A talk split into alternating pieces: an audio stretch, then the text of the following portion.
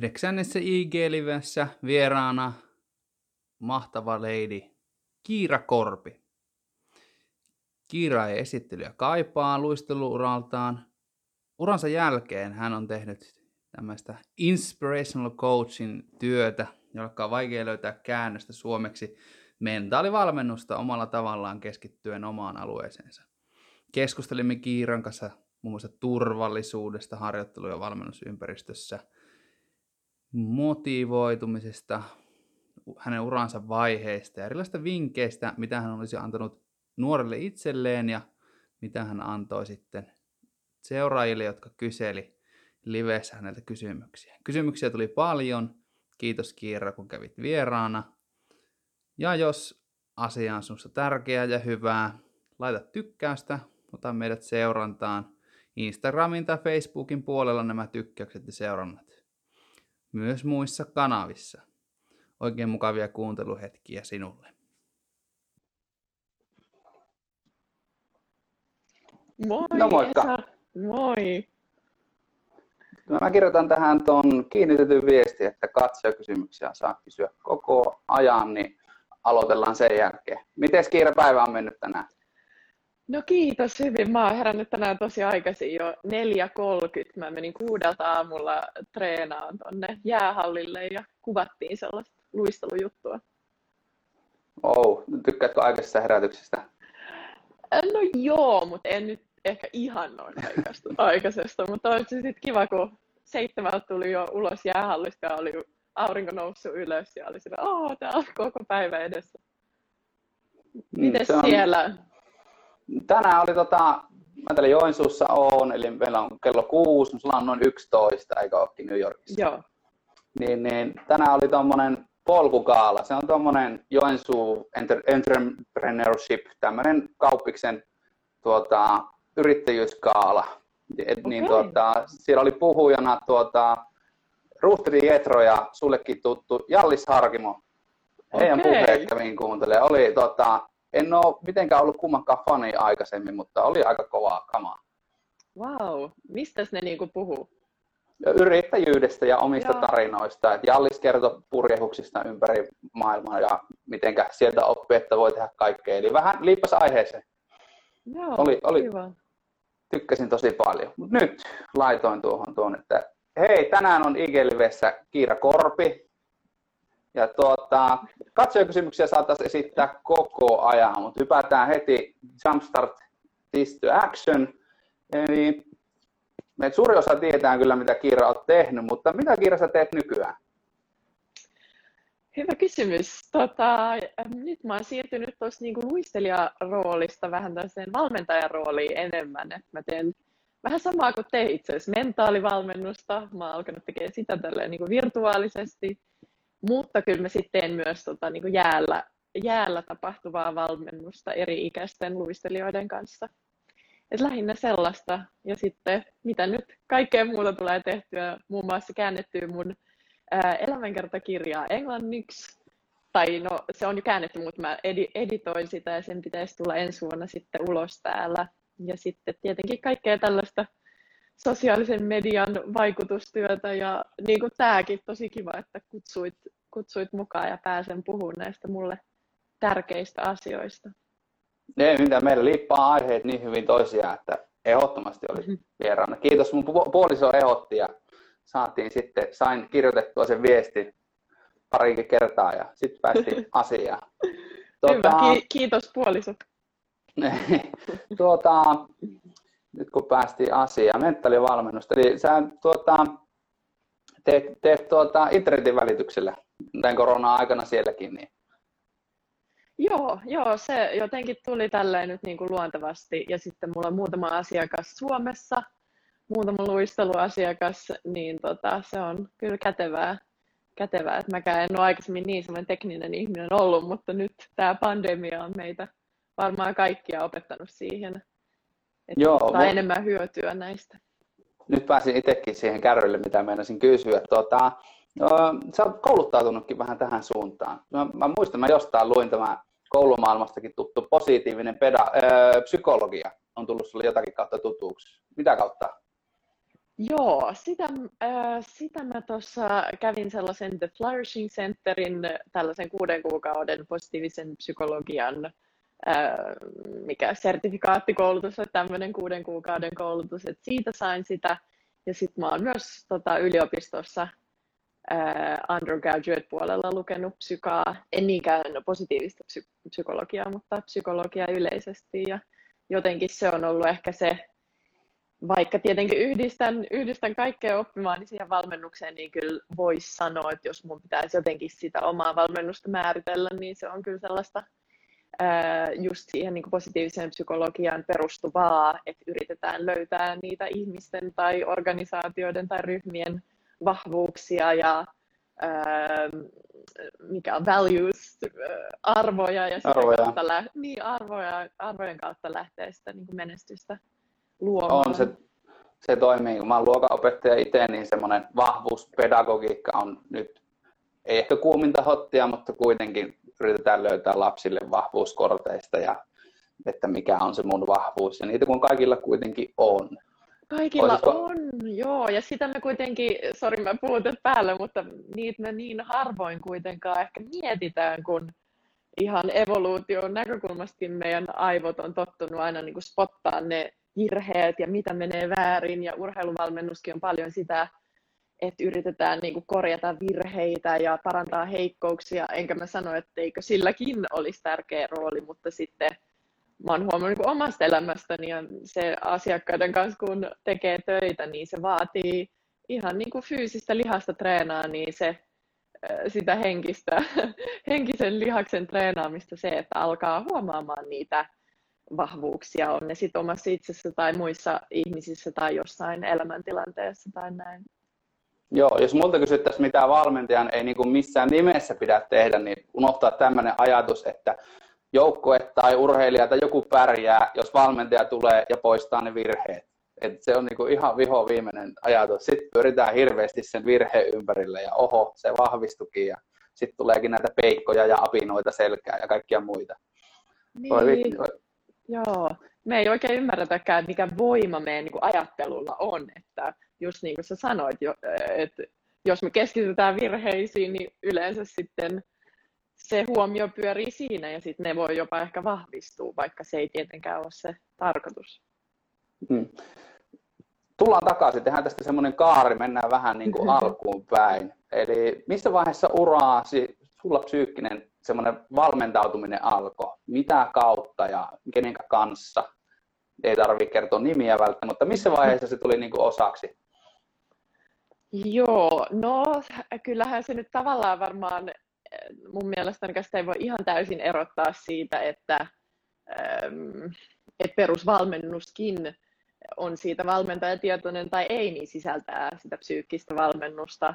Et mä aloitin luistelun neljävuotiaana ja sitten kahdeksanvuotiaana aloitin kilpaileen ja 11-vuotiaana olin jo ulkomailla kisoissa ja näin, että koko ajanhan siinä taitoluisteluvalmennuksen yhteydessä tulee sitä henkistä valmennusta. Ja mä olin tosi onnekas sen lapsuuden ajan. Mulla oli aivan ihana valmentaja, joka oli tosi sellainen, ää, no ei se varmaan tehnyt sitä tietoisesti, mutta just käytti tällaisia niin positiivisen psykologian työkaluja ja loi sellaisen innostavan ja inspiroivan ja jotenkin vapaalta tuntuvan ilmapiirin. Ja sen takia mä ehkä jotenkin innostuinkin siitä luistelusta niin paljon, mutta sitten ää, milloinkohan mä sitten aloitin tällaisen psyykkisen valmennuksen sieltä niin kuin ulkopuolelta niin kuin asiantuntijan kanssa, musta tuntuu, että joskus ehkä 15 tai 16-vuotiaana, että sitten kun mä pääsin ar- aikuisten arvokisoihin 16-vuotiaana ja siitä sitten ehkä lähti jotenkin ne paineet kasvamaan ja, ja se niin kuin kisajännitys ja kaikki sellainen, että siihen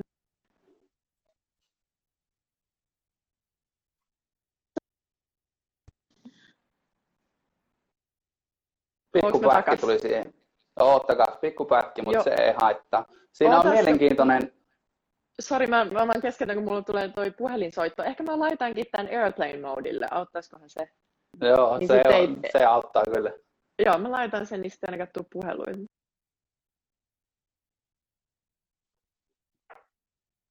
olla no. silleen, että kukaan ei keskeyty. Kyllä. Mullekin on käynyt silleen, että äiti soittaa. Äitille terveisiä. Mutta Joo. päästään, pääsit just siihen semmoinen 15-16, että mä oon huomannut, tai kaikki me varmaan ollaan huomattu, ketkä on lapsien kanssa tekemistä. Siinä kohtaa saattaa mennäkin se semmoinen suorittamisen ilo kääntyy sitten semmoiseksi paineeksi, että ai niin vitsi, mun pitää voittaakin. Se on, se on tosi vaikea ikä. On, on, on. Siinä just se semmoinen niin kuin lapsen innostus vähän ehkä katoo, kun aivot kehittyy ja tulee paljon niin kuin enemmän jotenkin tietoiseksi niistä sosiaalisista tilanteista ja odotuksista ja mitä muut on, niin kuin odottaa ja haluaa kuulua joukkoon ja kaikkea tällaista. Mutta sitten ei ole kuitenkaan, mikä mulla on ainakin tullut yllätyksenä, kun on opiskellut psykologiaa, että, että meidän tämä aivojen uusin etu, etuotsalohko jatkaa kehittymistä reilusti yli 20 että sitten kun sä oot 15-16-vuotias, sulla ei vielä ole se niin kuin rationaalinen puoli, just se semmoinen niin big picture, sellainen ajattelu vielä niin kuin täysin kehittynyt. Se on kyllä vaikea ikä, kun sä et ole niin kuin lapsen omainen, mutta sitten ei ole myöskään niin kuin aikuisen aivot ihan niin kuin biologisestikaan vielä valmiit. Mm, sitten kun vielä otetaan tuo sinun lajisi, taitoluistelu ja sinunkin urasi, että olit, olitko 16 vai 17, kun ekan kerran menit olympialaisiin? Uh, 17. 17. Et teidän, teidän laji on siitä mielenkiintoinen, kun teidän lajissa pitäisi olla tosi aikaisessa vaiheessa tulee just olympialaiset ja ne saattaa tulla MM-kisat, GP-kisat ja sun pitäisi olla jo tosi henkisesti vahva siinä vaiheessa. Niin, se on kyllä tosi hurja yhtälö. Kyllä mä sitä kauhulla vähän katonkin sitä oman lajini kehitystä, että siellä vaan niin nuoremmat ja nuoremmat on, on huipulla, että olikohan meillä edellinen olympiavoittaja oli 15-vuotias mm. venäläinen ja sieltä tulee näitä, jotka niin on uransa huipulla 13-14-vuotiaana, että kyllä sitä jotenkin saisi miettiä mun mielestä kansainvälinen liitto ja muutenkin että onko, vaikka ne niin urheilijat on fyysisesti huippukunnossa, niin onko ne vielä täysin kehittyneitä psyykkisesti jotenkin handlaan sen kaiken, mitä siinä sitten tulee. Et ei, siinä on kuitenkin paljon niitä haittapuolia, äkki, äkkilopettajia. Jos joku voittaa 15-vuotiaana olympia, olympiakultaa, niin on se aika kamalaa, jos 19-vuotiaana lopettaisi. Jos ei kestä sitä rääkkiä tai se kääntyy No mulle tulee nyt Avi siitä tästä yhtäkkiä niin kuin mieleen, kun Avi siitä on se tarina, että hänet, hänet pakotettiin tekemään jotain, minkä hän huomasi, että ei olekaan hauskaa. Ja sitten alkaakin tulla se ulkopuolinen paine. Että meillä on kuitenkaan ei ole niin paha esimerkiksi semmoinen maapaine, vaikka kun kiinalaisilla on se, että jos sut valitaan mäkihyppäjäksi ja sä et tykkää mäkihypystä, niin ei sulta ole keretty edes kysyä sitä. Et sä, oot, sä oot menossa jo tuolla niin, kunnon paikalla harjoittelemassa Siilijärvellä. Se on just näin ja sen takia onkin jotenkin niin ihana huomata, miten Suomessa, vaikka siellä on paljon tekemistä tässä urheilukulttuurin niin kuin murroksessa, niin kuitenkin mä näen, eh, niin kuin, että kansainvälisessä vertailussa me ollaan tosi edelläkävijöitä siinä, että, että pidetään jotenkin lapsista paremmin huolta lapsina ja yritetään, että ne käy kouluun kunnolla ja näin, että ei vielä aleta kolmevuotiaana leipoon niistä olympiamitalisteja. Hmm. Kyllä. Vähän, mulla on noita katsojakysymyksiä ihan roppokaupalla, niin otetaan tähän väliin muutama. Joo. Tuota, vähän jo sivuttiinkin, tuota, että millainen on mielestäni turvallinen harjoittelu tai valmennusympäristö? Äh, kiitos kysymyksestä, erinomainen. Äh, no ehkä mä lähtisin siitä, niin kuin miettimään siitä näkökulmasta, miltä se tuntuu siitä niin kuin lapsesta tai nuoresta, joka on siellä treeneissä – miksei siitä valmentajastakin, että se, että se niin kun, ensinnäkin sinne on kiva mennä sinne treeneihin, koska siellä se, se valmentaja tai ne aikuiset, ketkä sen ympäristön niin kuin siellä luo, niin luo sellaisen tilan, jossa se, se lapsi ja nuori saa olla sellainen kuin se on ja sitä ei niin kuin, ei tavallaan niin kuin pelon kautta pakoteta tai rangaistusten kautta, vaan, vaan niin kuin just keskittyen ehkä siihen jokaisen yksilölliseen matkaan, niin kuin tuetaan sitä jokaisen yksilöllistä kehitys niin kuin tasoa ja tehdään sellaisia järkeviä tavoitteita, mitä on niin kuin jokaisen mahdollista saavuttaa ja sitten, että se olisi jotenkin inspiroivaa ja innostavaa ja että sitten tulisi tulisi niille ihmisille sellainen olo, että Aa, vitsi, täällä voisi olla vaikka kuinka, kuinka kauan pidempään ja että se, se opettel, Niin ehkä tästä tulee pitkä pöpötys, mutta jotenkin, että se oppiminen nousisi siellä niin kuin keskiön ja sen ilon kautta oppiminen, eikä niinkään sitten, että se on niin suorituskeskeistä, että, että meneekö nyt tänään se joku salkkovi tai joku juttu, että, että siinä on se niin kuin oppiminen ja pienen, pienistä asioista iloitseminen mukana. Joo, viime viikolla oli Melina Niemi, tämmöinen työelämävalmentaja, joka on tehnyt myös Tapparassa ja jääkiekkopuolella. Melina sanoi hyvin, että pomolla on siinä vaiheessa hyvin hommat hanskassa, kun ihmiset raapii oven kahvaa. Että kun mä haluaisin jo sunnuntaina tulla tänne. Et, niinpä, niinpä. jotain, jotain dämmästä saisi aikaan. Että se Joo. pelottaa monessa urheilulissa, miten se muuttuu semmoiseksi suorite-ilmastoksi. Että sitten vaan, jos ei onnistu, niin me pihalle. Me tuolla on noita seuraavia tulossa ja se potentiaali ihmisessä voi paljastua niin monessa eri kohtaa kaikki ei ole lapsitähtiä ja meillä on hienoja tarinoita Kimmo Timosesta ja muista tämmöisistä huippurheilijoista, niin se on just me... niin, joo.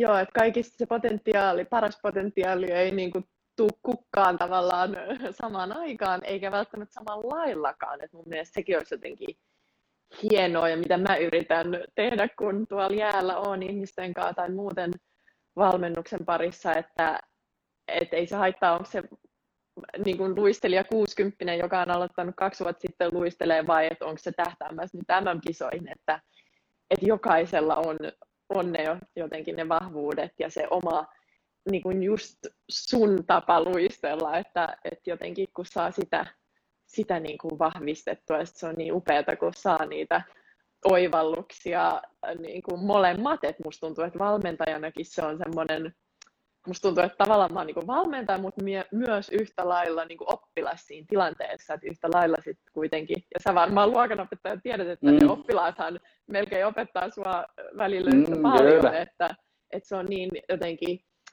äh, sellaista virtaavaa ja hauskaa se vuorovaikutus. Ei nyt sillä, että siellä joka kerta vaan hymyilee ja ollaan siellä, ihanaa, että tietenkin joskus on vaikeita päiviä ja vaikeita niin kuin, tilanteita ja, ja tuntemuksia ja muuta, mutta sitten jos on se luottamus syntynyt, niin sit niillekin on, on se niin kuin, turvallinen tila tuoda esiin ne omat ahdistukset tai mitä nyt sitten onkaan. Kyllä, mulla on opettajapedagogiikassa semmoinen ajatus, että se voi olla aika väliä ja vapaata ja me ollaan ihmisiä toisillemme, mutta sitten jos on hätätilanne tai tiukka paikka, niin siinä vaiheessa niin kuin otetaan homma käsiin ja te kuuntelette ja että on, sit kaikilla on, pysyy se turvallisuus. Niinpä. Ja sama, sama mulla on valmentajista, kun tämähän on se kirja, Kiira, Joo. särkynyt. Tässä on hienoja niin kuin tarinoita ja yksi semmoinen tarina, mikä itselläkin omasta urasta huomaa, että mä tarvihin valmentajaa aina sitä varten, että valmentaja sanoo mulle, että seis, että nyt et harjoittele enää tai nyt pidät tauon ja kerran se epäonnistui ja mulla on tota, välilevy leikattu alaselästä. Sen takia kun reenasin ihan niin kuin liikaa ja se on nyt kunnossa, mutta kuitenkin et, piti ajaa seinään asti, että rupesi miettimään. Niin on vähän, mitä mieltä sä oot siitä, että kun, kun tuosta kirjastakin huomaa, että välttämättä aina sulla ei ollutkaan ne valmentajat semmoisia tavallaan niin kuin stop, jotka pitää susta huolta, vaan oli semmoisia, jotka repii, että no vielä, vielä mennään, että ei niin kuin, sun rajat meni jo, mutta silti siellä on tulossa Joo. olympialaiset, niin mitä mieltä niin. sä oot semmoisesta roolista? Onko se tyypillistä taitoluistelulle? Mm, no, mä luulen, että se on tyypillistä meidän yhteiskunnalle ylipäänsä. Ollaan me siitä niin kuin ehkä oppimassa pois monella eri saralla myös urheilussa, mutta jotenkin ne, se niin kuin noidankehä alkaa niin jotenkin silleen, piilevästi, että on ne niin kuin odotukset ja paineet ja val- vanhemmat odottaa ja se luistelija odottaa, sitten ne valmentajan omat niin kuin päänsisäiset odotukset ja tavoitteet ja sitten sit sitä niin kuin ei huomatakaan, että ollaan just menty ehkä niiden rajojen yli ja sitten kuitenkin vielä se on niin tavallaan luonnollista ihmisellä, että sitten kun alkaa olla vaikka tosi väsynyt tai jotenkin ei saa aikaa, niin sitten vaan niin kuin jotenkin tulee se, että no mun pitää vaan puristaa enemmän, vaikka just niissä kohdissa pitäisi olla silleen, niin kuin sä sanoit, mm. että ah, stop, nyt hengitetään se niin kuin syvään ja otetaan se tauko ja näin, mutta se on vaikea, se on tosi vaikeaa kyllä mä huomaan, että mä oon itsekin ah, joutunut sitä hirveästi niin kuin harjoitteleen, että et vaikka nyt kun opiskelin yliopistossa ja siellä tuli jossain vaiheessa, kun jokut koeviikot tai tällaiset lähestyy, niin sitten meinaa tulla se vanha perfektionisti tai mikä nyt sitten onkaan tämmöinen suoritus orava, oravan niin kuin ajattelu sieltä, että no niin, nyt vaan luet enemmän ja paremmin ja nyt skippaat nämä niin kuin kavereiden kanssa dinnerit, että nyt vaan niin kuin luet, mutta sitten mä oon huomannut, että kun mä niissä kohtaa, kun mun niin kuin automaattinen ajattelu sanoo, että nyt painat kaasua, niin kun mä niin kun teen tavallaan sitä vastaan ja vaan otan sen stopin ja meen sinne kavereiden kanssa kahville tai illalliselle tai jotain tai menen johonkin luontoon meditoimaan tai mitä tahansa mm. pelaan tennistä tai jotain, niin sitten sit se kuitenkin niin kuin auttaa. Ja se on ollut niin kuin matka jotenkin oppii luottaa siihen pysähtymisen voimaan ja siihen niin kuin olemisen voimaan, että, että se ei kaikki elämässä ei tarvitse olla vain tekemistä, vaan nyt voi olla, voi olla sitä olemista ja sitten kun sitä on riittävästi elämässä, niin musta tuntuu, että se tekeminenkin on niin kuin paljon sellaista jotenkin vapautuneempaa ja voimakkaampaa ja saa ehkä lyhyemmässä ajassa enemmän aikaankin.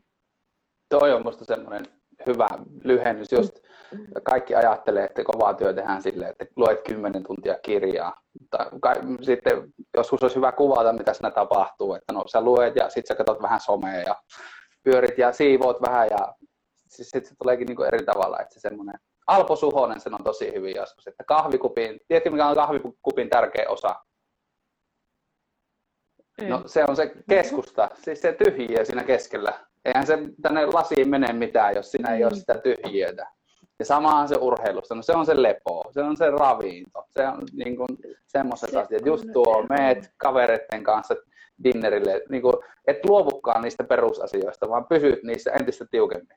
Joo, joo, siis toi on kyllä tosi hyvin sanottu ja toi lepo siis, äh, ihmiset välillä ehkä luulee, että se on vaikeampaa niin kuin treenata paljon tai treenata riittävästi, mutta ainakin kun mä täällä katson tätä taitoluistelumeininkiä tai ehkä missä tahansa, niin jotenkin tuntuu, että se on helpompaa niin kuin, vaan niin kuin laskea niitä tunteja ja treenata ihan hulluna, kuin se, että sä uskallat niin kuin ottaa tarpeeksi lepoa ja jotenkin kohdata niitä sisäisiä ajatuksia, jotka sitten helpolla voi sanoa, että ne on mikäs laiskimus sä oot, kun sä otat tähän vapaa-päivän mm. tai muuta, että, että tavallaan tunnistaa, että nekin on luonnollisia, kun niitä tulee, mutta sitten ne voi jotenkin päästä irti. Kyllä, tuosta päästään hyvin semmoinen, kun tuli semmoisia niin muiden mielipiteitä, niin täällä on tämmöinenkin kysymys, että millaiseksi koet luisteluyhteisö yhteisöllisyyden? Että saitko esimerkiksi henkistä tukea kilpasiskoilta? Puhutaanko laitoluistelussa vaikka keskenään, että no mikä on sun mielestä kovaa paikka? Tai jotain tämmöisiä keskusteluja? Um, Kiitos. Tämä tosi hyviä kysymyksiä. Tota, kyllä se ehkä se yhteisöllisyys jää. No, täytyy sanoa, että se vähän vaihtelee. Että musta tuntuu, että silloin kun mä olin nuori, niin oli tosi vahva se meidän niin kuin, nuorten maajoukkueen meininki ja Laura Lepistön kanssa niin pienestä asti ollut kaiken maailman leireillä, niin kesäleirit ja varsinkin ennen sitä just 16-vuotia, kun oltiin sitten 15-16 ja homma muuttui vähän niin kuin totisemmaksi, niin se oli tosi jotenkin niin kuin antoisa se yhteisön voima. Mutta sitten ehkä aikuisena se kilpailullisuus ja kaikki teki sen, että ei siellä kyllä niin kuin hirveästi kilpakavereidenkaan mitään niin kuin syvällisiä juteltu tai sellaista, koska ei halua näyttää niitä omia heikkouksiaan. Mm. sitten sit siellä ollaan tosi näin ja keskitytään siihen omaan ja kyllä siellä nyt voi tervehtiä ja vähän kuulumisia vaihtaa, mutta ei mitään sen enempää. Et nyt ehkä sitten uran kilpauran jälkeen on ollut tosi ihanaa jotenkin kontaktoida ja olla yhte- yhteyksissä eri niin öö, entisten kilpakavereiden kanssa ja sitten on jotenkin huomaa, että ne keskustelut ihan erilaisia. On silleen, että ei vitsi, että ajatteliko säkin näin ja miten me kaikki, että me niin kuin seistiin siellä jossain EM-mitalli niin kuin tässä palkinto ja, ja mikä se on, palkintokorokkeella kaikki hymyiltiin ja kaikki me luultiin tavallaan erikseen, että tuolla toisella on kaikki täydellisesti. Kun kaikki hymyilee, kaikki on siellä näin. Ja sitten nyt kun me ollaan juteltu, niin sitten kaikki on se, no ei todellakaan, että kauhean niin kuin, ongelmia pään sisällä ja muutenkin. Että, että se on kyllä hyvä, että, että nämä asiat tulee niin kuin läpinäkyvämmäksi ja ehkä että yhä nuoremmat luistelijat, että niille niin kuin tarjotaan niitä yhteisöllisiä paikkoja ja ne ehkä itsekin osaa muodostaa niitä jotenkin sellaisia eh, syvällisempiäkin yhteyksiä. No, mä oon monen urheilijan kanssa, jos on jutellut tai valmentajan kanssa, niin monet ajattelee just tälleen, että ne omat tarinat huipulle on aina hirveitä raatamistarinoita ja sitten ne kilpakumppanit on just ajelee Ferrarilla paikalle ja mm-hmm. kaikki, kaikki hoituu, kaikki nämä on niin kuin, että se on niin jotenkin aina työvoitto itselle, mutta jos joku muu voittaa, niin sillä oli kaikki niin hyviä.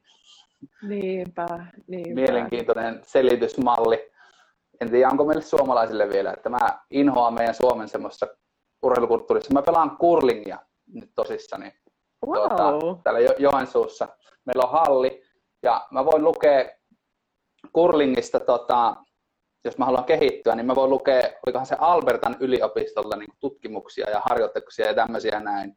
Ja meidän semmoinen perinteinen malli täällä Suomessa on, että no ei niinku mitään, että sä voit olla tiiliskivitehtolla töissä ja tulla heittää keihästä 90 metriä ja ei mitään hieroja, ei mitään, niin kuin, tai kyllä, mutta tosi vähän, niin kuin, tosi vähän, että me hyödynnetään niin kuin, tosi vähän minusta tiedettä ja rahaa käytetään tosi vähän, mitä se muualla on. Joo, joo, se on totta. Ja tämä mentaalivalmennus ja henkinen valmennus ja siihen panostaminen valmennuskoulutuksissa kaikessa on kyllä myös yksi osa-alue, mikä ehkä kaipaisi enemmän sitä investointia, koska mun mielestä se on nimenomaan investointi, ei mikään Mm. mm. tuula, tuulataan rahaa, vaan että investoidaan siihen niin urheilijoiden suorituskykyyn, joka tulee mun mielestä parhaiten silloin, kun se ih- ihminenkin voi hyvin. Kyllä. Et toivos, että tajuaisi tuon. Tuo investointi oli hirveän hyvä. Mä pöllin sen sun- sulta nyt aivan Joo, varmasti ja jatko, jatkokäyttöön. Mennään tätä meidän sapluunaa eteenpäin. Mä kirjasta huomasin, että sulla on ollut ainakin kaksi psyykkistä valmentajaa, Satu ja Seppo. Öö, millä tavalla muuten olet saanut silloin ura-aikana sait sitä psyykkistä valmennusta? Onko teillä ollut luentoja tai vai onko se aina ollut niin kuin yksilövalmennusta? Joo, tota, meillä taisi olla silloin maajoukkueen leireillä jotain tällaista, että kävi joku psykologi puhumassa, että mitä se niin psyykkinen valmennus on, ja sitten ehkä tehtiin joku rentoutusharjoitus tai mielikuvaharjoitus, mutta ne oli aika sellaisia mm, niin kuin teknisiä, että, että miten niin kuin tehdään tämä vapaa-ohjelman mielikuvaharjoitus tai, tai joku muu tällainen, ja sinällään tosi hyödyllisiä ja sellainen oli ehkä se mun ensimmäinen psykologikin, että se oli tosi semmoinen jotenkin mekanistinen siinä mielessä, että keskityttiin tosi niin kuin tarkasti vaan siihen suorituksen eri osiin ja mietittiin sitä ajattelua, niitä mielikuvaharjoituksia, rentoutusharjoituksia ja sellaista. Ja sitten taas se toinen psykologi, mikä ehkä sitten oli mulle niin kuin ihmisenä jotenkin voimaannuttava vielä niin kuin eri lailla, oli se sellainen vähän ehkä holistisempi käsitys, että et ei sit niinku vaan pureuduttukaan siihen, että miten tämä vapaa flippi ei nyt onnistu, vaan että et mitä sulle kuuluu niinku ihan kiirana, ihan ihmisenä. Ja, ja sitten jotenkin ajateltiin sitä, että et kun se koko elämä on tasapainossa ja voi hyvin, niin sitten sit on jotenkin helpompi menestyä urheilijanakin ja sitten, että et jää niinku enemmän käteen niin kuin urheiluuran jälkeen, että sitäkin musta me liian vähän mietitään, että, että vaikka jotenkin saataisiin ehkä puristettua se kaikki niin kuin irti siitä urheilijasta sen uran aikana, niin sitten sit jos me ollaan niin kuin sellaisia ihan tyh- tyhjiä jotenkin sisäisesti sen uran jälkeen, niin se on tosi vaikea alkaa sitten, se on muutenkin vaikea pala uran lopettaminen, niin sitten vielä enemmän, jos, jos jotenkin on, on he, heikoissa kantimissa se sisäinen hyvinvointi. Joo, toi on hyvä. Mä käytän tuota teknistä kanssa, että meitä on niin kuin, psyykkisiä valmentajia. Jotkut on todella teknisiä, tykätään kaavakkeista, purkaa osiin, ankkuroida joko juttu johonkin tai vaikka niin kuin, musiikkiin. Niin mä tykkään, että nyt mä koen, että tämä ehkä enemmän kukostaa vähän tämä tämmöinen. No esimerkiksi tuo Oskari Saarisen on kirjoittanut, kuka Lotta Hintsa isä, Aki, Aki Hintsa, Aki, joo. Hintsa, Aki Hintsa, tämä kuka olen, mitä haluan, kontrolloinko sitä itse. että palvotaan ne perusasiat ensin kuntoon ja lähdetään sitten kasvattamaan sitä. Se, se on mulle niin tosi semmoinen tärkeä, minkä kautta voi niin lähteä sitten rakentamaan. Paljon mieluummin kuin just se, että miten se kolmoislutsi, mitenkä sä halu, mikä ajatus sulla pitää olla päässä siinä kohtaa ja niin. käden liikkeet. Se, se, ei, se on ehkä helpompi markkinoijakin nämä asiat silleen, että tehdään siistejä juttuja yhdessä. Ja sitten niin. sit otetaan niitä psykologian apuja. Joo, joo. Eikä sillä, että eikö tollekin olisi paikkansa niin kuin tälle tekniselle ja keskitytään niihin yksityiskohtiin ja tällaisiin juttuihin, niin on, on sekin tärkeää, mutta ehkä sitten just se, mitä sä sanoit, että mietitään myös kokonaisvaltaisesti ja usein jotenkin ne, ne kaikkein helpoimmat niin kuin, tai ns-helpoimmat tai yksinkertaisemmat kysymykset jää niin kuin unholaan. Että esimerkiksi, että miksi mä valmennan, miksi mä luistelen, niin todella harvoin siellä niin kuin treeneissä mietitään tällaisia. Mm. tosi hyvä, että niitä tulee pohdittua. On. Se pitäisi olla semmoinen vuosikello, joka vuosi samaan mm. aikaan. Että onko se, onko se muuttunut? Miksi mä luistelen niin. nyt? Onko se nyt niin vaan, no tämä olympiadi, no haluatko muuten luistella? No en. Ja sitten sitä kautta niin purkaa ja sitten se saattaakin löytyä. Ei se tarkoita, että jos kysytään, että haluatko sinä, että se on niin kuin kyllä tai ei, tai että se on huomenna vielä samaa. Mutta se Just aktivoi niin. heti se kysymys, niin kuin vaikka, vai vaikka yö yli pistää itselle jonkun kysymyksen, johonkin vaikeaseen kysymykseen. Sitten aivot Joo. alkaa raksuttaa. Joo, ihana toi yön yli tekniikka. Mäkin käytän sitä aina välillä, että laitan Joo. Py- pyynnön tonne johonkin maailmankaikkeudelle, mm. että yön yli aamulla olisi joku vastaus. Välillä se toimii, välillä ei, mutta se on jotenkin hauskaa kuitenkin. Joo, ja tämä on, tota, on Erik Persson Larsenin, olisiko paras kirjasta. Et, ei, ei, okay. ole, ei ole oma, oma, että näitä pystyy. Ja sitten miten se ankkuroi se aamunkin. Se on hyvä kirja, hyviä vinkkejä, kannattaa lukea. Ihan kaikki katsojatkin. Erik Persson Larsen. Joo. Vaikka norjalainen onkin ja vihataan norjalaisia hiihtäjiä yhdessä, vaikka ei tarviiskaan, niin Joo. Mennään tämmöinen, kun, että ketä kuului sun timaattisen tiimiisi? Mikä sulle oli tämmöisten luottoyksilöiden, valmentajat, hierojat? Mikä merkitys niillä on ollut sun uralla?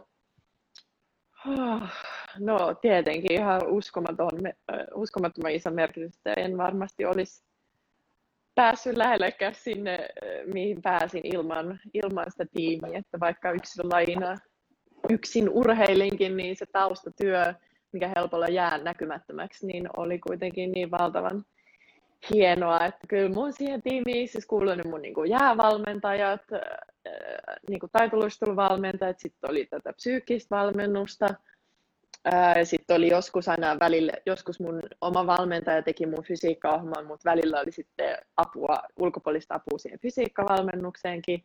Sitten just hieroja, fysioterapeutti, lääkäri, äh, unohdaks mä nyt jotain, no tietenkin perhe, perhe on niinku, vaikka ne ei tavallaan valmenna, niin kyllä niiden se merkitys on tosi iso. Ja varsinkin mun, mun sisko, se luisteli myös ja ties paljon luistelusta ja kävi mun kisoissa ja tolle ja mun aviomies, kyllä sekin aina joutui niitä mun luistelujuttuja kuunteleen, että, että sitä ei ehkä silloin niin osannut ehkä arvostaakaan, että miten tärkeä se oli että ne oli siinä tukena kaikki nämä tiimin jäsenet, mutta että kyllä se, se oli se timanttinen tiimi. Ja, ja tietysti jo sitä mieltä, että tämmöinen pitää jokaisella olla. Vaikka no. oletkin yksilöurheilija, niin niitä ei kannata kohdella silleen, niin kuin, ne on tiimin jäseniä kuitenkin. On, on. Aina.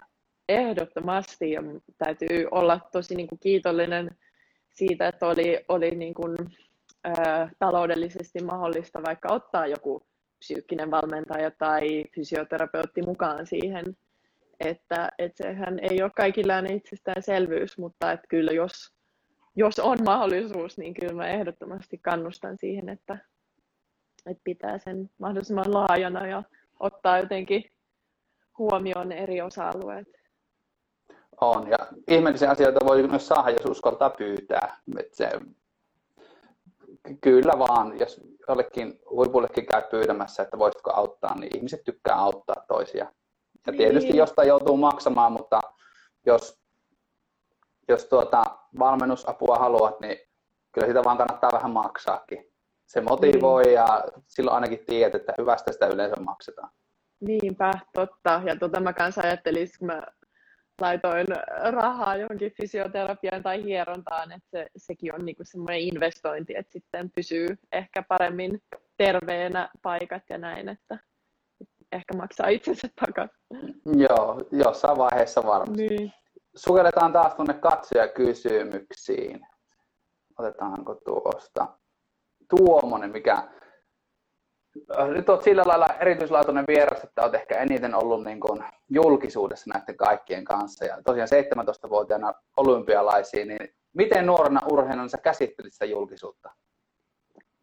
Haittaisiko se sun urheiluuraa mitenkä paljon? Jonkun verran toit tuossa kirjassa esille mm. myös sitä. Mm. Mutta... Joo, hyvä kysymys, kiitos. Tota, Joo, no kyllä se siis toi sellaista lisäkompleksisuutta siihen, siihen tota, urheiluuralle ja elämään. Ja sitten kun tuli just paljon sponsoreita ja julkisuuden tuomaa, niin kun ihan, että piti olla eri paikoissa haastatteluissa tai sponsoreiden tilaisuuksissa tai näin, niin, niin kyllähän se vie niin aikaa ja sit sitä energiaa ja sitten ehkä kun ei ole niin vahva vielä teini-ikäisenä ei ainakaan mulla, ehkä jollain muulla, mutta ei ole ehkä niin vahva vielä se niin kuin minäkuva tai semmoinen niin jotenkin omistajuuden tunne siihen omaan urheiluuraan, omiin ajatuksiin, omiin tunteisiin, että ehkä oli vähän silleen, yritti sitten jotenkin miellyttää kaikkia ja mitä nyt perheen jäsenet haluaa ja odottaa ja mitä nyt sitten täällä liitossa ja seurassa ja valmentajat ja se ja tämä, että sit siinä ehkä en mä sitä sillä hetkellä tajunnut, mutta ehkä vähän hukkas no jos se nyt on ikinä ollutkaan löydyksissä, mutta ehkä vähän sen jotenkin hukkas sen oman äänen siitä. Ja se on ehkä se, mikä mua inspiroi, inspiroi siihen, että miten, miten voi niin kuin valmennuksen kautta jo niin kuin nuorta, nuorta ihmistä silleen niin, kuin, mm, niin valmentaa tavallaan silleen, että, että se joutuu tai saa ajatella itse mahdollisimman paljon ja miettiä niitä niin kuin omia tuntemuksiaan ja tavoitteitaan ja sieltä niin kuin omista lähtökohdista. Että mä muistan esimerkiksi kaksikymppisenä, varmaan reilu kaksikymppisenä mä menin Kanadaan tekemään noita ohjelmia uuden koreografin kanssa. Mä muistan, kun se, se koreografi kyseli multa hirveästi, että no miltä tämä tuntuu susta. Että se teki jonkun liikkeen, mm. että tuntuuko tämä luontevalta tai miten sitten tämä. Ja sitten mä olin ihan jotenkin ihmeissäni, että miksi se niinku, mua jotenkin ärsyttikin, kun se kysyi multa että mikä tuntuu luonnolliselta multa. Ja se on ehkä vaan niin osoitus siitä, että mä olin niin tottunut vaan tekemään silleen, että no niin, että mielellään vaan niin ulkoapäin joku kertoo, mitä mä teen, ja mä vaan yritän sen tehdä. Ja, mutta sitten se oli jotenkin tosi hienoa, kun sen niin prosessin aikana oppikin, että aah, et vitsi, että mulla onkin niin tämä just mun niin keholle luonnollinen tapa liikkua, ja sen takia ne ohjelmat olikin mun urani parhaita, koska ne niin räätälöitiin, sillä valmentajalla tai koreografilla oli kyky räätälöidä se ohjelma sille niin kuin mun kautta tavallaan, että ne mun jotenkin luonnolliset vahvuudet ja mun luonnollinen liikekieli pääsee esille. Että sit jos me saataisiin tota niin kuin enemmän ja enemmän sinne lasten ja nuorten valmennukseen, että, että löydetään se niiden oma niin kuin, taika.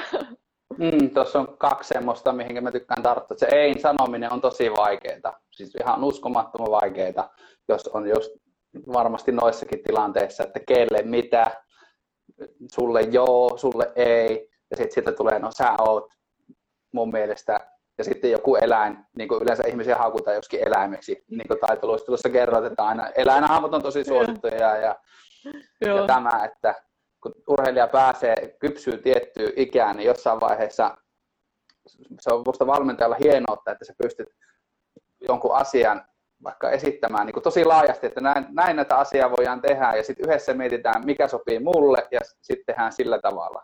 Eikä tämmöinen vanha mustan kirjan, sinä olet epäonnistunut tuossa ja tuossa, et voi tehdä sitä, tai että tehdään nyt tällä tavalla, piste.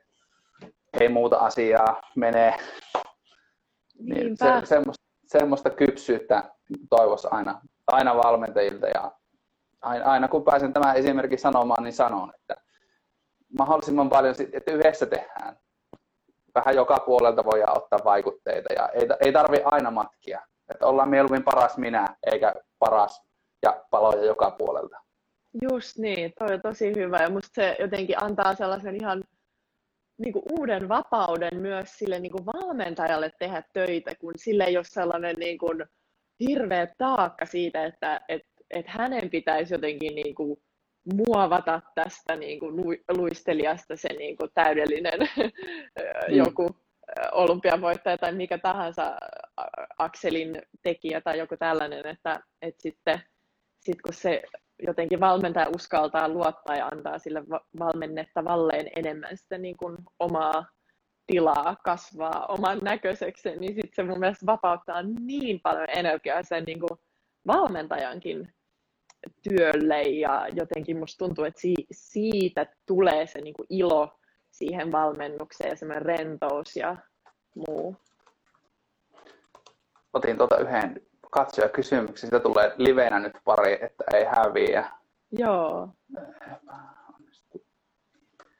Se, ja me tästä puhuttiin mun puolison kanssa justiinsa, että varmasti tai tämmöisissä estetiikkalajeissa on, va, just puhuit niin kuin jaetusta vastuusta tavallaan, että se vastuu on niin kuin jaettu, että se tilanne ei käänty sille, että urheilijan epäonnistuminen on, on sen huippuvalmentajan epäonnistuminen, joka voi vaikuttaa siihen uraan jollain tavalla. Niin kuin nyrkkeilyssähän on erittäin niin kuin, jopa noloa, jos sut tyrmätään. Niin mm. hirve, hirveän, hirveä ajatus olisi se, että valmentaja ei uskalla niin kuin valmentaa just sillä tavalla, niin kuin tässä on puhuttu, vähän ihmisläheisemmin, siinä pelossa, että jos urheilija epäonnistuu, niin se epäonnistuminen tulee jotenkin niin kuin valmentajalle että mä en voikaan, nyt, siitä, nyt ei tulekaan valmennettavia, koska sen, sen valmennettava on kerran ollut vaikka pronssilla tai neljäs. Että tämmöisestä ajatuksesta päästäisiin eroon, niin voisi taitoluistelu ja estetiikkalajit varmasti niin kuin vähän pehmentyä. Pikkasen hävisi ajatus tuosta kysymyksestä.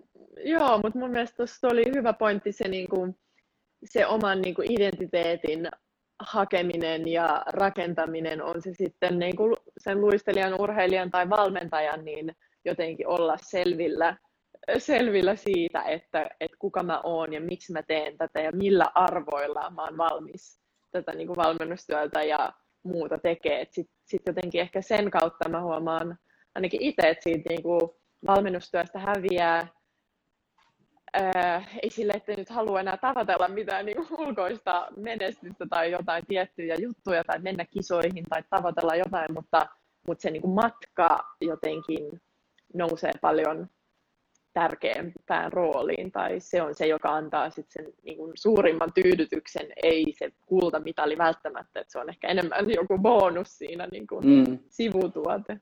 Niin, menestyksen sivutuote, tuota, niin. kova intohimon sivutuote. Niin, Et tekisitkö joka tapauksessa, tekisitkö vaikka saisit vaan luistella omalla kotikylällä piir- piirikisoissa. Sitten jos siihen vastaa, että ei, niin sitten siinä on paljon mietintätyötä vielä tehtävä, tehtävä sen jälkeen, että aina voi tapahtua kaiken näköistä. Urheilijalla urallakin on just traagiset loukkaantumiset saattaa lopettaa se ihan heti, niin ne paikat olisi helpompia sitten, jos, jos se on jossain muussa kuin siinä kultamitalissa se tekemisen niin. syy. Totta, joo. Tuota tuli niin hyviä kysymyksiä, niin otetaan nuo, nuo 12 heti. Kuinka paljon sä oot tehnyt itse uralla mentaalivalmennusta viikossa? Sä, mä luin, että sä oot tehnyt tuota harjoituspäiväkirjaa, niin oliko sulla niin kuin joku rituaali, esim. aamulla kävit sen lyhyt ohjelman läpi päässäsi ja tämmöistä viikkotasolla? Joo. Äh, varmaan se vaihteli niin kuin riippuen siitä, mikä harjoituskausi oli menossa. Et kisakaudella mä kyllä kävin, en ehkä aamulla, ellei mä tiennyt, että mulla aamulla on tulos vaikka joku lyhyt ohjelman läpimeno niin kilpailunomaisesti tai tällainen, että sitten ehkä kävin sitä. Nyt jos ehkä menisin uralla taaksepäin, niin yrittäisin niin kuin aloittaa sen aamun jollain meditaatio tai maadottomista jollain tällaisella harjoituksella, mitä mä ehkä nyt sitten teen enemmän, mutta mm mutta silloin se oli kyllä ehkä keskitty just niihin, varmaan päivittäin ehkä tein sellaisen rentoutusharjoituksen sitten sen ohjelman tai kävin läpi jotain hyppyä. Et kyllä mä veikkaan, että ainakin ehkä puoli tuntia viisi kertaa viikossa käytin siihen niin kuin täysin vaan niin kuin mielikuvaharjoitteluun. Ja sitten jos oli loukkaantunut tai muuta, niin sittenhän sitä niin kuin tuli tehtyä enemmän. Ja totta kai ne luisteluasiat ehkä muutenkin pyöri aika paljon, paljon päässä, mutta et sellaista niin kuin dedicated time. Mutta sekin olisi ollut ehkä hyvä, niin no en tiedä, lasketaanko se harjoituspäiväkirja sellaiseksi, mutta, mutta että olisi ollut ehkä hyvä myös merkata ylös, että paljonko sitä kun mä merkkasin, että paljonko mulla tulee eh, vuodessa luistelutreenejä, fysiikkatreenejä, hieronnat, mä laitoin ylös, niin noikin olisi ehkä voinut laittaa vielä tarkemmin ylös. Ja sitten tämmöinen hyvin lyhyesti, helposti vastattava kysymys, että miten käsittelit pettymykset ja epäonnistumiset oma ura aikana? Oh, joo, onpas, onpas helppo kysymys. Öö, käsittelin vaihtelevasti. Öö, tuntuu, että joskus en käsitellyt ollenkaan, mitä en suosittele kenellekään, varsinkin jos on ollut tosi semmoinen niin kuin paha epäonnistuminen, niin kyllähän niistä sitten voi jäädä, jäädä sinne alitajuntaan vähän sellaista pelkoa ja muuta kaikkea, mutta tota, mm, kyllä mun täytyy sanoa, että uran aikana mä olin jotenkin niin väsynyt, sit kun oli isot kisat tai muuta, niin sen jälkeen. Ja sitten musta tuntuu, että mä en vaan luottanut sen omaan intuitio, olisi sanonut, että sun pitää levätä kauemmin. Että sitten oli just se, että no et sä nyt voi niinku laiskotella tässä tätä viikkoa, vaan että heti pitää päästä, että ehkä nyt yksi, kaksi vapaa-päivää, mutta sitten heti takaisin niinku treeneihin, että jos, jos nyt tekisin uudestaan, niin soisin tavallaan tai jotenkin kuuntelisin enemmän sitä omaa fiilistä, että ehtii tavallaan latautua kunnolla sen kisan jälkeen ja ehtii ehkä sitten myös miettimään niitä, käsitteleen niitä ja kyllä mä sitä ulkopuolista apua suosittelen, jos, jos tulee pahoja epäonnistumisia tai muita, että saa niitä käsiteltyä. Sitten ehkä just tämän mun viimeisen, viimeisen tota, psykologin, psyykkisen valmentajan kanssa kävin niitä läpi ja täytyy sanoa, että vielä uran jälkeenkin olen käynyt osittain niitä jotain juttuja, juttuja läpi, esim. mun viimeiset kisat, ää, joten silloin vielä tiennyt, että ne jäisi mun viimeiseksi kisaksi, niin se oli tosi traumaattinenkin kokemus, että mä vähän niin kuin irtaannuin mun kehosta sen suorituksen aikana, mikä oli tosi pelottavaa ja hullua, mutta sitten ää, niin sit, sitäkin mä oon niin kuin nyt työstänyt ja ehkä jollain tavalla työstän koko loppuelämäni, että mitä siinä nyt oikein tapahtukaan, mutta, mutta että niin, ehkä tässä summa summarum, että, että antaa niin kuin aikaa ja tilaa ja uskaltaa sitten hakea, hakea sitä niin kuin apua e, niihin, että, että joskus niitä on tosi niin kuin ahdistavaa käsitellä yksin, eikä mun mielestä kenenkään tarvitsisi niitä ihan täysin yksin joutua miettimään. Tästä saadaan hyvä aasinsilta sinne nuoruuteen takaisin. Tota, varmaan olet samaa mieltä tämän väitteen kanssa, että olisi paljon mukavampi olla se nuori urheilija kuin se kaikki tietotaito, mikä sulla on nyt. Niin. että Joo. opiskellut ja kaikkea näin, niin tämmöinen on ollut yksi kysymys, että mitä haluaisit sanoa nuorelle taitoluistelija Kiiralle? Oh, ihana kysymys. Hmm. No kyllä mä haluaisin jotenkin sanoa, että et luota siihen sun omaan niin kuin, vaistoon ja intuitioon ja sydämen äänen, että sä tiedät, että et, niin kuin sun sisällä on se kaikki tieto, että paljonko sun kannattaa levätä tai treenata, ja sä huomaat siitä niin kuin, omista tuntemuksista, niin kuin, mikä on liikaa tai mikä on liian väh, niin kuin, vähän, ja että sulla on oikeus niin kuin, asettaa ne rajat ja sanoa, että ei, että se on niin kuin, se on sun oikeus öö, ja näin, että ehkä, ehkä jotenkin sitä rohkeutta kuunnella sitä omaa sisäistä ääntä ja myös sit niinku toimia sen mukaan, vaikka muut ei aina välttämättä olisi samaa mieltä. Tuossa tuli oikein hyvä, vähän, vähän tähänkin sitä voit niinku sitoa ja niihin rituaaleihin. Eli olisi kiva kuulla, miten valmistauduit kisoihin. Et se on varmasti ollut sullekin iso revohka ja on, on syntynyt tiettyjä rituaaleja, niin semmoinen lyhyt, mitenkä valmistauduit kisoihin silloin. Otetaan vaikka silloin loppuaikana, kun alkoi olla jo kokemusta. Joo. Tarkoittaako tämä kysymyksen asettaja sen niin kisapäivän valmistumi, valmi, niin kuin valmistumisen, tai mikä tämä on, val, valmistamisen. Tautu, valmistautuminen. Valmistautuminen. valmistautuminen. Aloita vaan niin siitä. Edeltävän. Joo, no okei, mä aloitan siitä kisapäivän valmistautumisesta. Ää, no meillä tota, hmm, yleensä oli aina niin kuin aamulla se niin kuin virallinen kisaharkka, joka yleensä mulla niin kuin meni tosi hyvin, että se ehkä se kotona sitten taas se viimeinen harkka siellä kotona meni yleensä huonosti, kun oli jo vähän henkisesti siellä kisapaikalla, mutta sitten kun oli siellä kisapaikalla, kisapäivänä pääsi sinne luisteleen, yleensä se oli joku puolen, 20 minuutin puolen tunnin kisa, ää, niin kun kisapäivän se harkka, niin siinä hain, sellaista hyvää fiilistä ja aamulla olin tietenkin käynyt aamupalalla ja verytellyt ja näin. Ää, ja sitten nyt ehkä jos tekisin uudestaan, niin asettaisin vielä ehkä tarkemmin, tarkemman sellaisen intention sille päivälle, mutta, mutta no joo, kaikkea sopi. Mutta sitten sit siinä niinku välissä se odottaminen oli aika kauheata, kun Mm. mm. vaan niinku hotellilla tappaa aikaa tai muuta. Et sitten kävin lounaalla tai laitoin hiukset ja meikit. Se on semmoinen aika kiva rituaali siinä niin kuin taitoluistelijalle ja usein mun valmentaja oli siinä auttamassa niin mun hiuksen, hiuksien laitoista ja siinä ehkä käytiin vielä jotain juttuja läpi ja sitten tein just sellaisen rentousharjoituksen tai mielikuvaharjoituksen. Välillä yritin ottaa jopa ö, päikkärit, mutta ei se uni usein tullutkaan siinä kisapäivänä. Mutta pelkästään se, että käy makuulee, rentouttaa kropan ja sitten käy ehkä sen ohjelman niin kuin onnistuneen ohjelma yrittää saada sen niin kuin fiiliksen, että miltä se onnistuminen tuntuu, niin sellaisen. Ja sitten kun mennään sinne kisapaikalle, niin sitten sit siinä vaan jotenkin yrittää luottaa siihen, että, että on harjoitellut hyvin ja tietää, mitä tekee. Ja jotenkin sitten siinä kisapaikalla usein se jännityskin ehkä vähän helpottaa, kun pääsee niin kuin tekemään ja verryttelemään niin kuin kehoa ja ja näin. Et sitten sit oli vielä ne viimeiset rituaalit siinä itse jäällä ennen kuin mä luistelen, niin sitten mulla oli niinku valmentajan kanssa aina nämä tietyt jokut elementti kerrallaan niin kun, äh, jotenkin oon vaan siinä hetkessä ja ehkä sitten joku tietyt tekniset jutut johonkin ja sitten mä aina halusin mun valmentaja sanoa siinä viimeiseksi silleen, että nauti.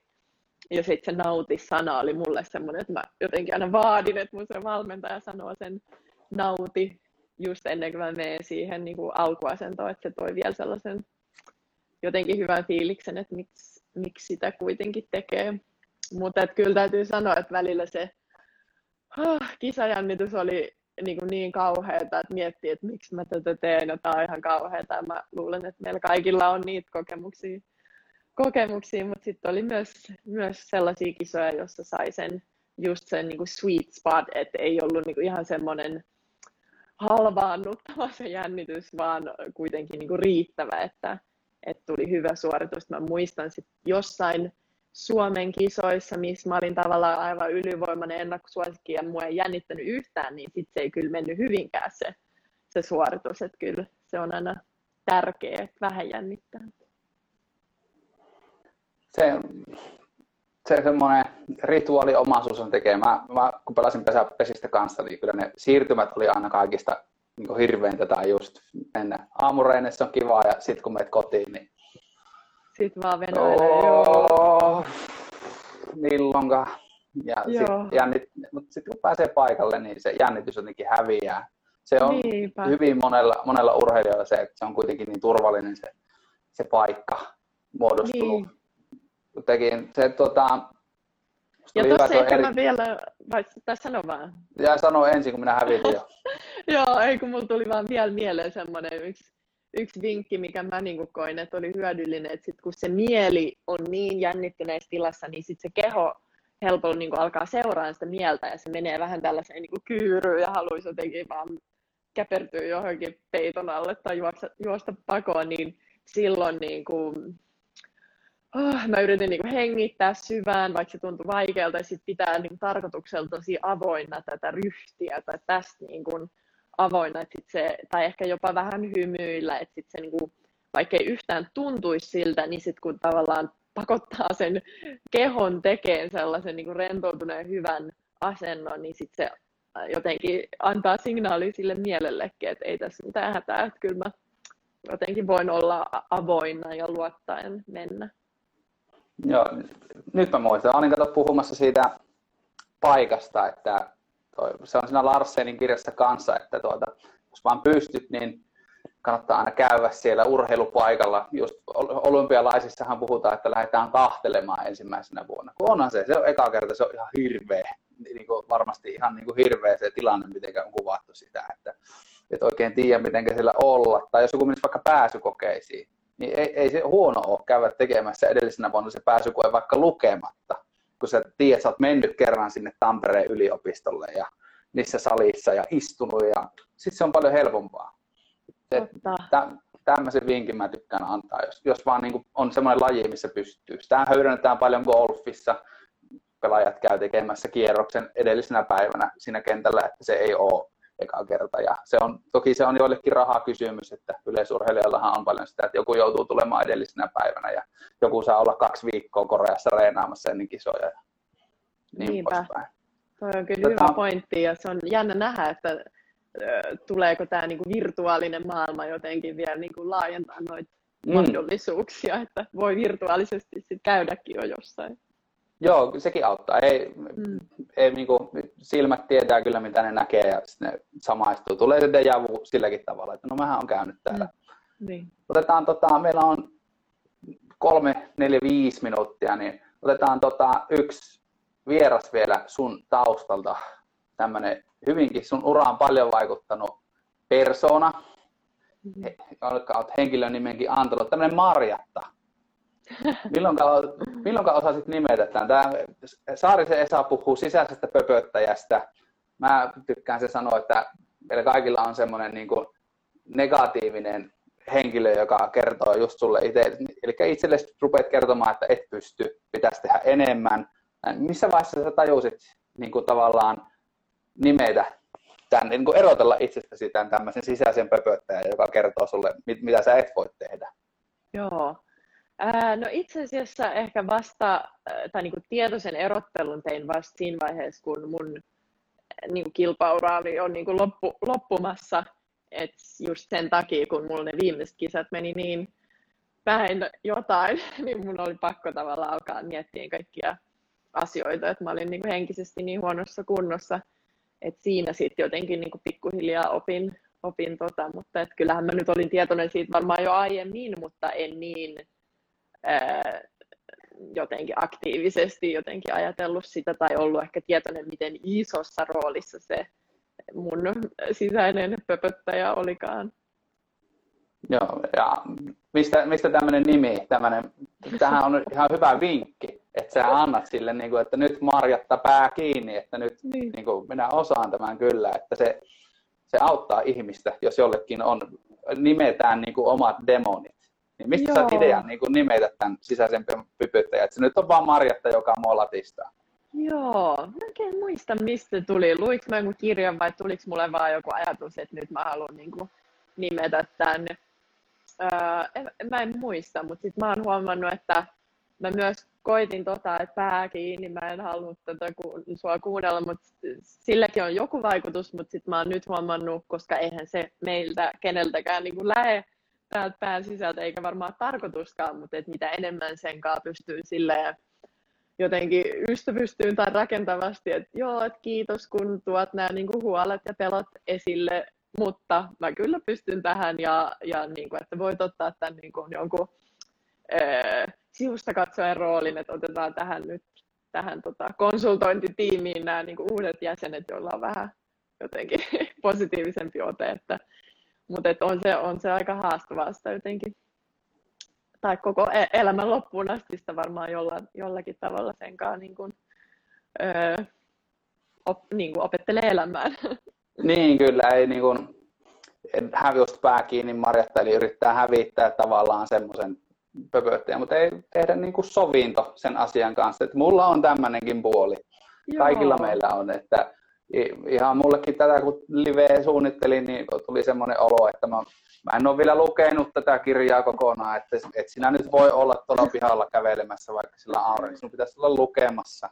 No ei, minä pystyn kyllä ja niin, pystyn joo. tietyssä ajassa ja Tuossa Joo. tuli hyvä vinkki katsojaltakin tämmöinen. Oletko käyttänyt powerposeja koskaan? Käyttänyt Oon. näitä kehon vinkkejä? Joo, joo, joo. Siihen mä vähän tuossa vi- viittasin sillä hengittelyllä tällaisella, Mm. mm. mutta toi power pose on ehkä vielä tehokkaampi Mm, kyllä. tästä. Nyt Joo. voidaan viimeiset powerposet ottaakin. Kello on sen verran, että kohta pätkäsee, niin 30 sekkaa, just tuli toi pätkäsy tuohon noin. 30 sekkaa olisi vielä aikaa, niin heitetään tässä vaan heipat. Kiira, tosi paljon kiitoksia, että tulit. Kiitos. tärkeistä asioista paljon. Kaikki katsojakysymyksetkin taidettiin saa käydä. Joo. Joo, kiitos kaikille, jotka kuuntelitte ja kiitos Esa sulle ja jatketaan tätä hyvää työtä. Kyllä. Kiitos. Moi moi. Kiitos.